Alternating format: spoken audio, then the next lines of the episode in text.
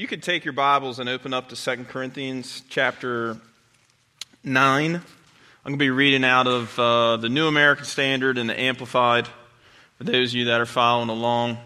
I do not have any slides because that confines me to a certain script and a certain order, and it's just not how I operate a lot of times. So you will actually have to take your Bibles and actually open them today like we used to 5 years ago.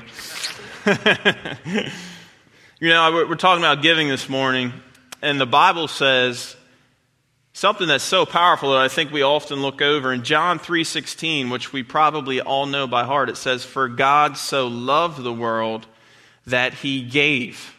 And what did he give? He gave his only son, that whosoever believes in him will not perish, will have everlasting life. And we look at that from a salvation perspective, don't we? But we don't look at that all the time as God had to actually give his most precious gift for us, who didn't even deserve it.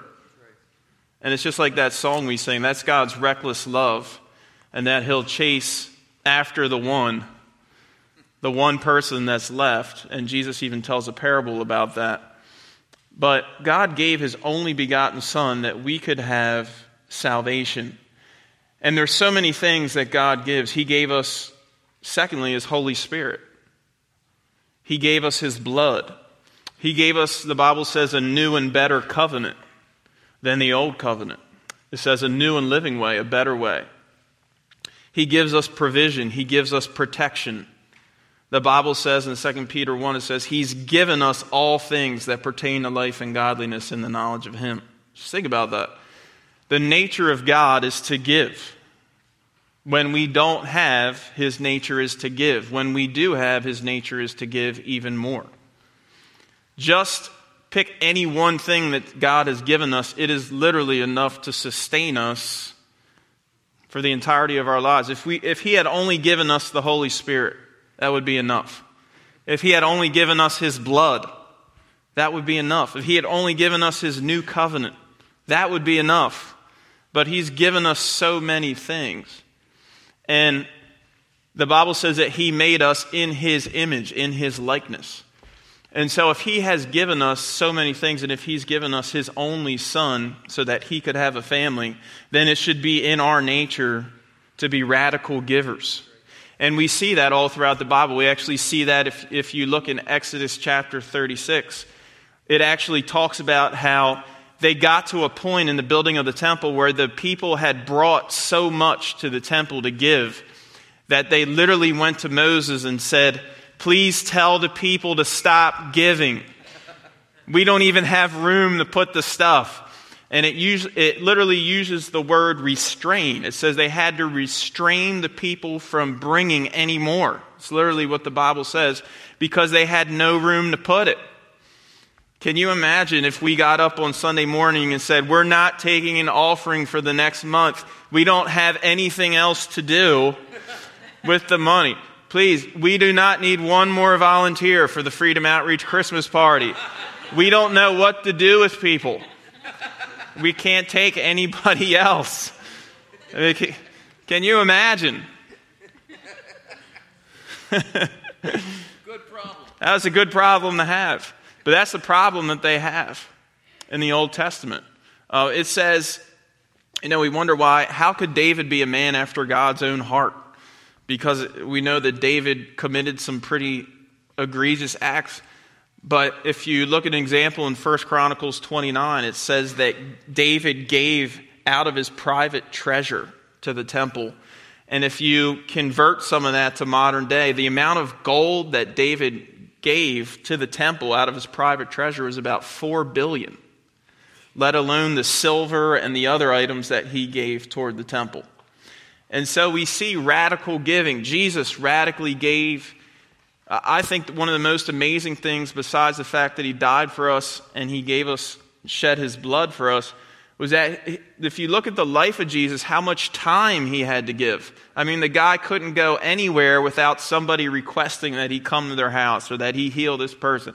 I mean, can you imagine the amount of pressure it would be on the average person that you're just trying to you know, walk through town to buy your groceries and you have to heal someone who's blind, or, you know, you have to heal someone who can't walk.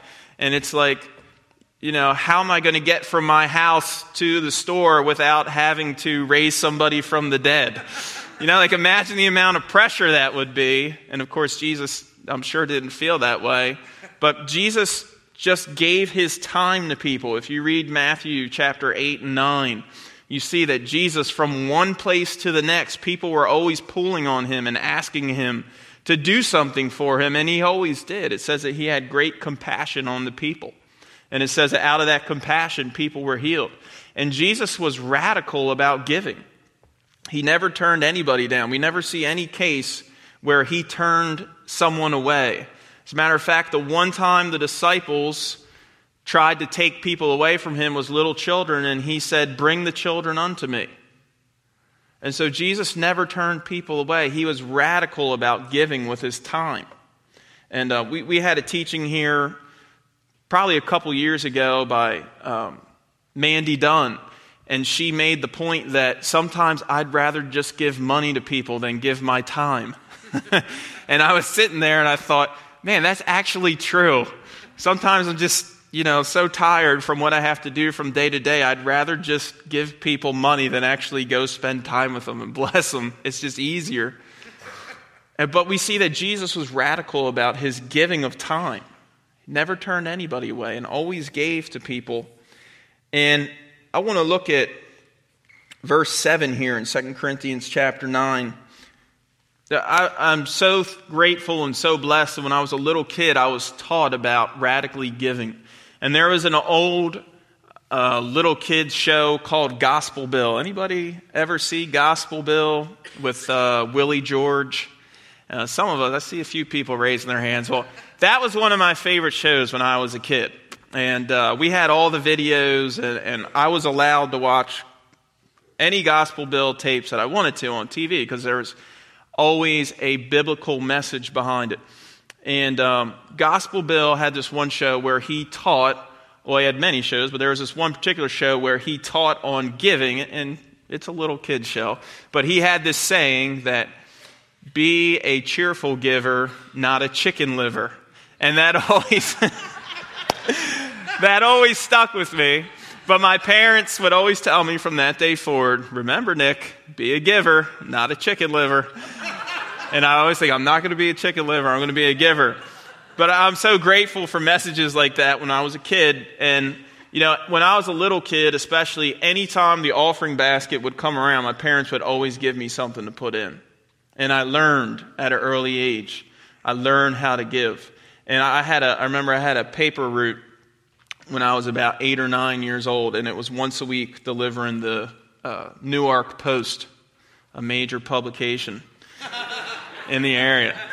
And I think it's still around, but I would deliver it in that day, and many people in our neighborhood got it, and I delivered several hundred papers. And I would get $4.50 a week. Not $450, $4.50 a week. And I always gave off of that. I always tithed off of that. Always. And do you know, even as a little kid, God always blessed me. I never lacked. I always had something as a little kid. I always had money around as a little kid. God always blessed me in return. And I was always happy to give, not just because I got blessed, but because I understood that God gave his only son for me, that I should be radical in my giving too. And I want to read you this verse about being a cheerful giver. It says, "For each one must do as he's purposed in his heart, not grudgingly or under compulsion, for God loves a cheerful giver." And listen to the Amplified version. The Amplified says, "Let each one give as he's made up his own mind and purposed in his heart, not reluctantly or sorrowfully or under compulsion, for God loves," listen to this, "he takes pleasure in, he prizes above other things, and he's unwilling to abandon or do without a cheerful, joyous, prompt to do it giver whose heart is in his giving." Isn't that amazing? The Bible says in this translation, which kind of takes the words in the original Greek and throws them into the mix here, that God loves a cheerful, joyous, prompt to do it giver whose heart is in his giving. And those of us that have given freely before, we can testify, I'm sure, that this is true, that God loves it when we give and that he loves giving back to us. And there's something about giving in the heart of God. It's so much part of his nature that literally as we give, the presence of God literally begins to invade our life. And at this church, we're very Holy Spirit centered, and we even have Holy Spirit nights, which is coming up next Friday. And we emphasize the presence of the Holy Spirit, and we talk about how the Bible speaks of new wine, and when the Holy Spirit was poured out on the day of Pentecost in Acts chapter 2, Peter says that these men are not drunk with wine as you suppose, but he refers to a scriptural passage in Joel chapter 2 where he says they're actually filled with new wine.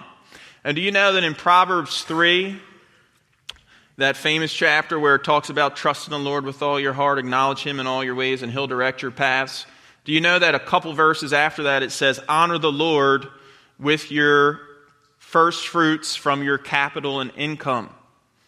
And it says, if you do that, your barns shall be filled with plenty, and your vats shall overflow with new wine.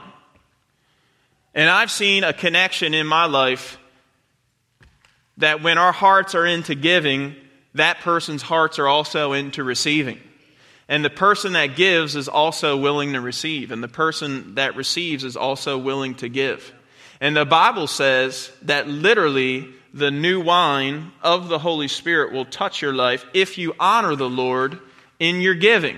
Now, that's not a very popular message, and that's not taught very often. But if you read Proverbs 3, that's what it says. It says, not only will God fill your barns with plenty if you honor him with your giving, but it says that he will pour out his new wine upon you. Yeah. So if you want a key, if you want an interesting way to be touched by the presence of God, just unlock your giving and see what God starts to do in your life. See how he begins to touch your life with the Spirit of God. Hey, Jada Jackson. There's one of my track athletes. All right. Second in the state of Delaware over there. She's a hurdler. All right, verse 8. Listen to this. It says, if we cheerfully give, it says, God is able to make all grace come to you in abundance. How many people want all grace to come in abundance? 4 of us. Oh, my goodness. Am I in the right church this morning? My goodness. Hopefully more than that. So that you may always, listen to this now, so that you may always under all circumstances. Does that cover everything? That covers everything. Under all circumstances and whatever the need, be self-sufficient. I like what the Amplified says. It says, possessing enough to require no aid or support, furnished in abundance for every good work. Yeah. Yep. How many people want to be furnished in abundance for every good work? God says that as we cheerfully give and as we radically give his love away to people, and as we radically give our treasure to him, that he'll cause all grace to abound to us in every circumstance, that we'll be furnished for every good work. And I'm telling you, I've done this since I was a little kid. I may not be as old as you, some of you, but I've been saved for over 35 years. So in the spirit, I might be older than a lot of you, even though you're older than me. And I've seen the radical hand of God upon my life. The Bible says, they that seek the Lord shall not lack any good thing. And do you know, I've seen in my life from over 35 years of seeking the Lord that I've never, ever lacked one day in my life. Ever. Never lacked. Ever. And I believe that's because I followed what the Bible says. And I've been a giver. And I believe that the Lord honors that and he blesses that. And I've always been exactly what this says, furnished for every good work. And it says in verse 9, it says, as it is written, he who gives to the poor, his deeds of justice and kindness will go on and endure forever. And it says, God who provides seed for the sower and bread for eating will also provide and multiply your resources for sowing and increase the fruits of your righteousness.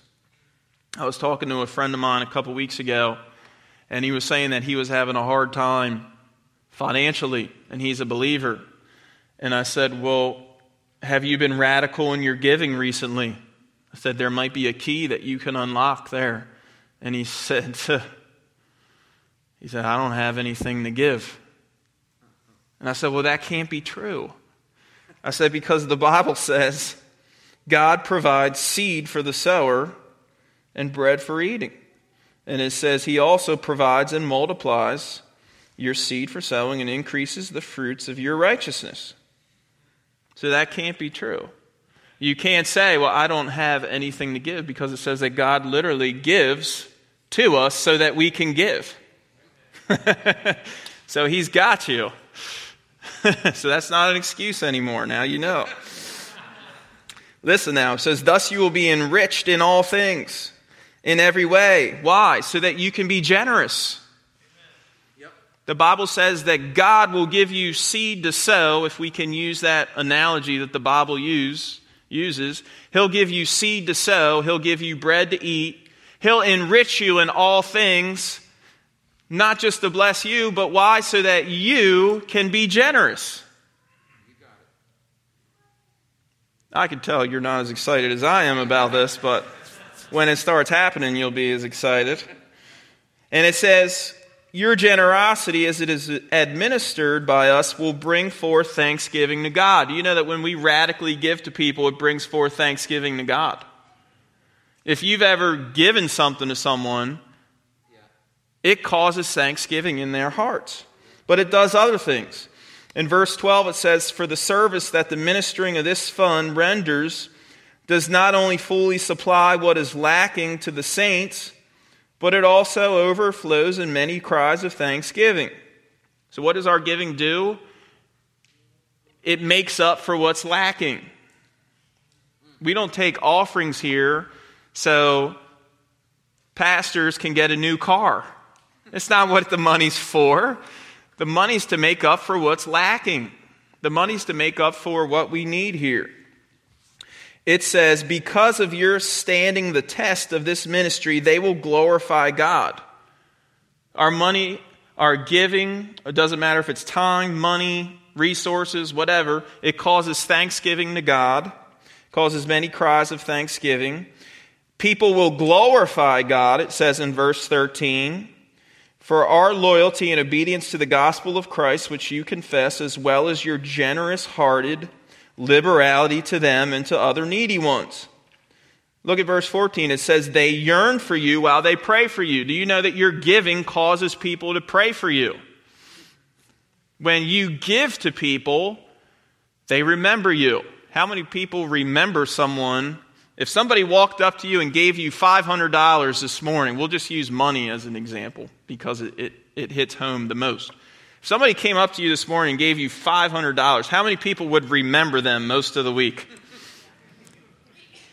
And say, Lord, bless. Bless that birth. I heard a preacher one time a few years ago, he was talking about how somebody had anonymously given $1 million to their church. Anonymously. And he said, I don't know who they are. He said, but I pray for Anonymous all the time. It's, Lord, bless Anonymous. Why? Because when you give radically, it causes people to remember. And it says in the Bible here, in verse 14, it says that they literally will yearn for you while they pray for you because of the surpassing measure of God's grace, which is shown forth in you. Now, thanks be to God for this gift, beyond telling, is indescribable, inexpressible, free gift. Isn't that amazing? That is the heart of God. And you can turn to Philippians 4, but this Christmas season in our culture, we give. And one of the things that I always find is, and especially as I get older, a few years ago, I got my dad a really awesome gift that he wanted, but it cost a lot of money. And do you know, I was so happy. I realized I wasn't even thinking about it, but I found myself being so happy to give my dad this gift just because I wanted to see his reaction, right? Have you ever given something to someone and you know they're going to love it? And it's like, I can't wait to see their reaction when they get this. It's going to be awesome. And it's almost like that reaction is worth all the money that you spent to give it to the person, even if you had to stretch yourself. Come on, give me a little feedback. You guys are all sitting there looking at me like, are we at this point? We've never experienced any of this? We need to get back to the basics here. Give me a little help. My students at school give me much more help. And that's how it is with God, isn't it? He wants to give back to us as we give to him so much that he just loves it. And isn't that how it is with kids? And from what I hear, my wife and I are expecting our first baby in May. Yeah. And so we'll have that feeling soon, I'm sure. But that's what everybody tells me, right? You just love giving to your kids, and you just love blessing them. And that's what God wants to do for us. And the Bible talks about in Philippians chapter 4, the Bible talks about how you actually have an account in heaven of your giving. And that's good news. And I want to look at this. I want to start in verse 11. Paul says in Philippians 4:11, "Not that I speak from want or have learned, but I have learned to be content in whatever circumstances I am in. And I know how to get along with humble means, and I also know how to live in prosperity. In every circumstance I have learned the secret of being filled and going hungry, both having abundance and suffering need." But he says, "I can do all things through Christ who strengthens me. Nevertheless, you have done well to share with me in my affliction." What's he talking about? He's talking about they gave to him. It says, "You yourselves also know, Philippians, that at the first preaching of the gospel after I left Macedonia, no church shared with me in the matter of giving and receiving, but you alone." Now, the Amplified version says something very interesting. It says, "No church entered into a partnership with me and opened up a debit and credit account in giving and receiving." Isn't that amazing? And in verse 16 it says, "For even in Thessalonica you sent a gift more than once for my need." Listen to this now. "Not that I seek the gift itself, but I seek for the profit which increases to your account." The Amplified version says, "Not that I seek or am eager for your gift, but I do seek and am eager for the fruit which increases to your credit, the harvest of blessing that is accumulating to your account. But I have your full payment and more. I have everything I need, and I am amply supplied now that I have received from Epaphroditus the gifts you sent me." Now listen to what Paul says. He says, "Your gifts are a fragrant odor of an offering, a sacrifice which God welcomes and in which he delights." Do you know that when we give, the Bible says that it actually releases an odor to heaven? The other day, we were actually going to our ultrasound.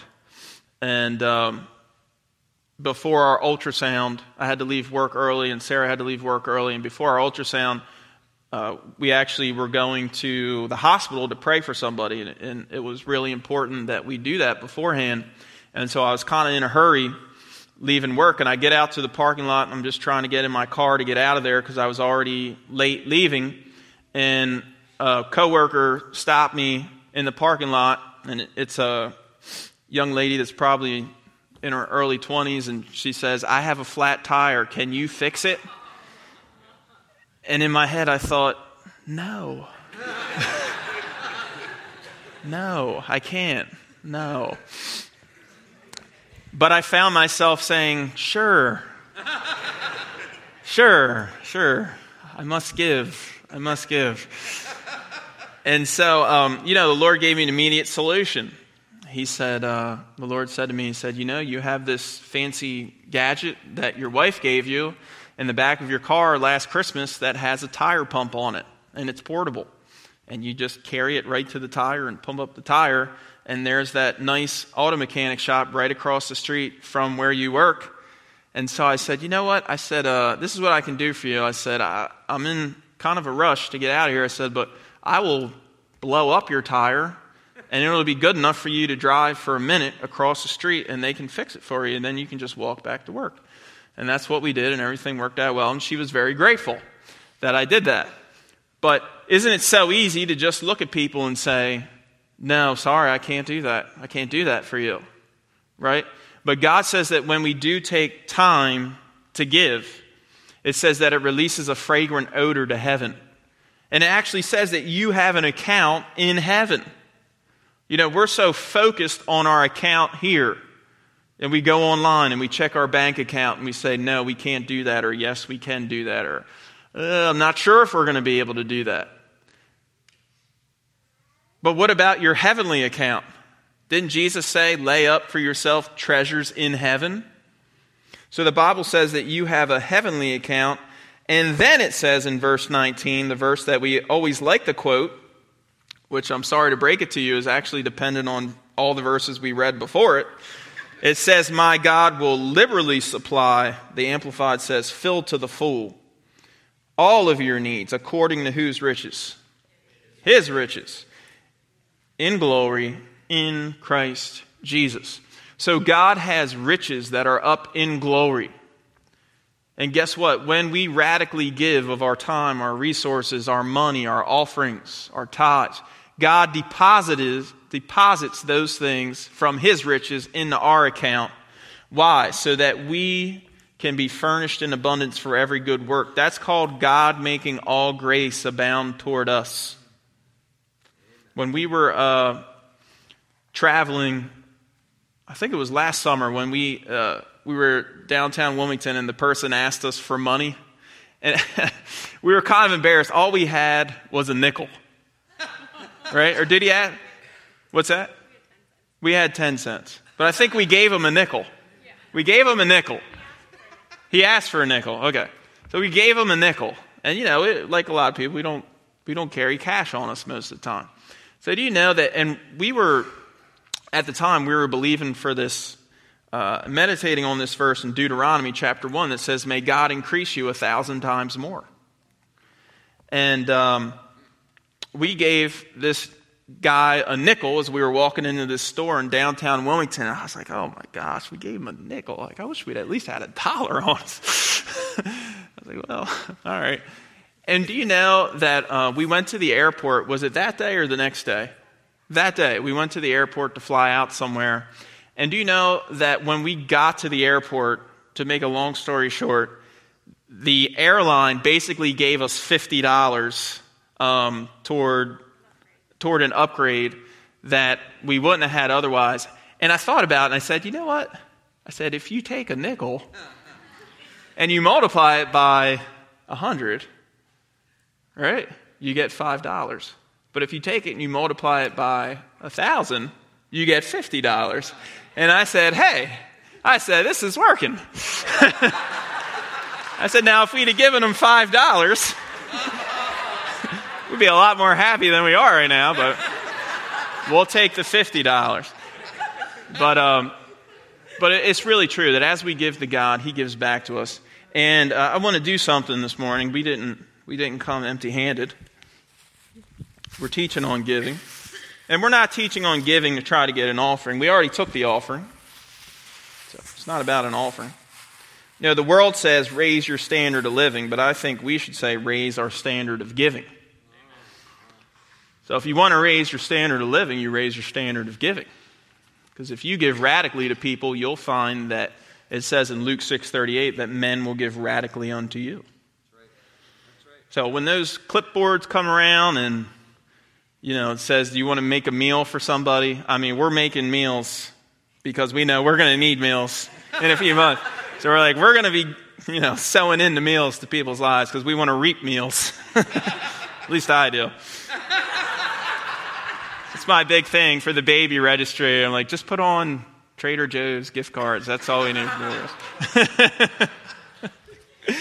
But I need 10 people to come up to the front that are radical about giving. Real quick, just come up to the front. 10 people. The first 10 people are going to be blessed. And if you're not the first 10, I'm going to have to turn you away.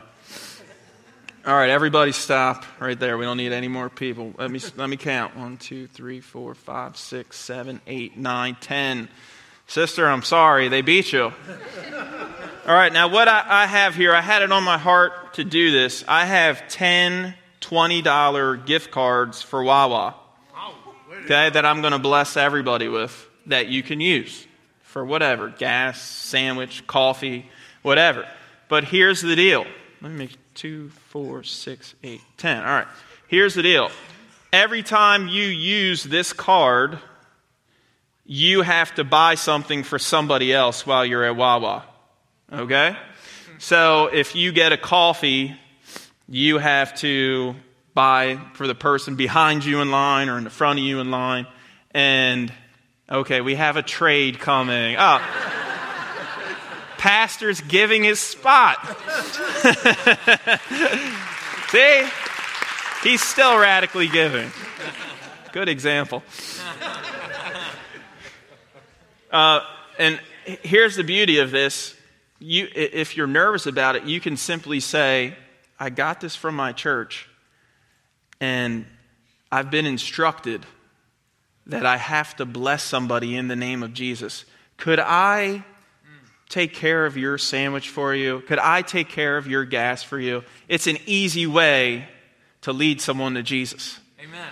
All right? So I'm going to entrust this into you. This is like the parable of the talents. Okay? When the master gave them 5 talents, 3 talents, and 1 talent. And the 2 people with the most talents invested it, and the one with the least didn't invest it, of course. So this is yours, and use it for yourself, too. It's not, but, feel free. Follow the leading of the Lord. And what I want you to do is I want you to find me in church in the following weeks, and I want you to share your testimonies with me. And then maybe one Sunday we can share those testimonies with the whole church body. Everybody understand your task? Yeah. Yep. All right. Thank you, everybody.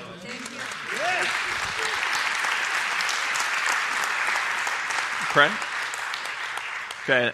And let's just pray. Let's pray for them, and let's pray that this spirit of giving touches our lives as a church too. Everybody stand. Doesn't work. I forgot about that. Lord, we ask that you would release your touch upon this church, that we would be known as radical givers, Lord, of our time, our resources, our finances. And Lord, we thank you that your word says that you open up the windows of heaven and pour us out a blessing that we don't even have room enough to receive. Your word says that when we give of our tithes, that you rebuke the devourer for our sake, and that our fruit that's on the vine does not fall prematurely, but it ripens and it prospers. And Lord, we give of our time, we give our resources, we give of our finances to you. And Lord, we vow to be obedient to you in our giving, that when you speak to us, that we'll give. And Lord, we thank you that you're going to make all grace abound toward this church and every believer in here that gives. And we'll be furnished for every good work in abundance. In Jesus' mighty name we pray. And bless these 10 as they go out, Lord. And may radical testimonies come, Lord. And may your glory be seen through the fruit of that ministry. In Jesus' name, amen. Amen.